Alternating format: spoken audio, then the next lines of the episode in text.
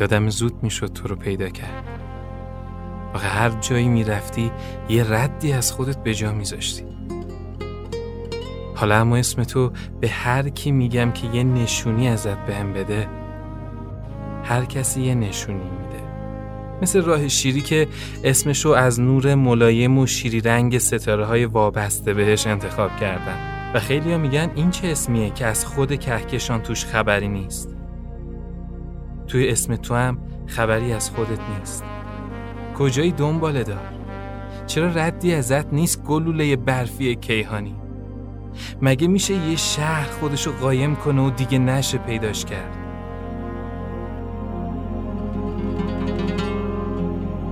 دلم میخواد پیدات کنم، بریم 384403 کیلومتر دورتر از زمین بشینیم روی یکی از دهانه های برخوردی ما، دوتا چای لاهیجان توی لیوانه شیشه‌ای بلند با کلوچه فومن با هم بخوریم.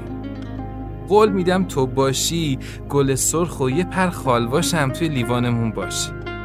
پیدات میکنم.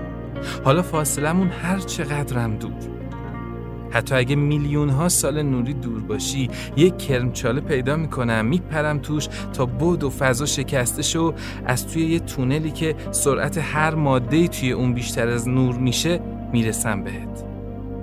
ببین، حتی چایمون هم سرد نمیشه.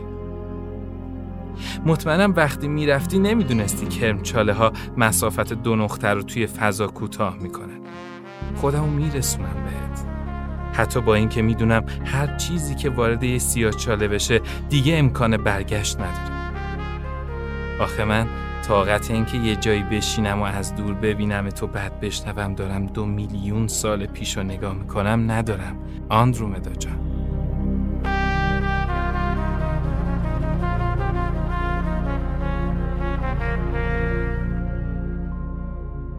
صدای احمد فیاض بود از دنیای خیال و آسمان شب.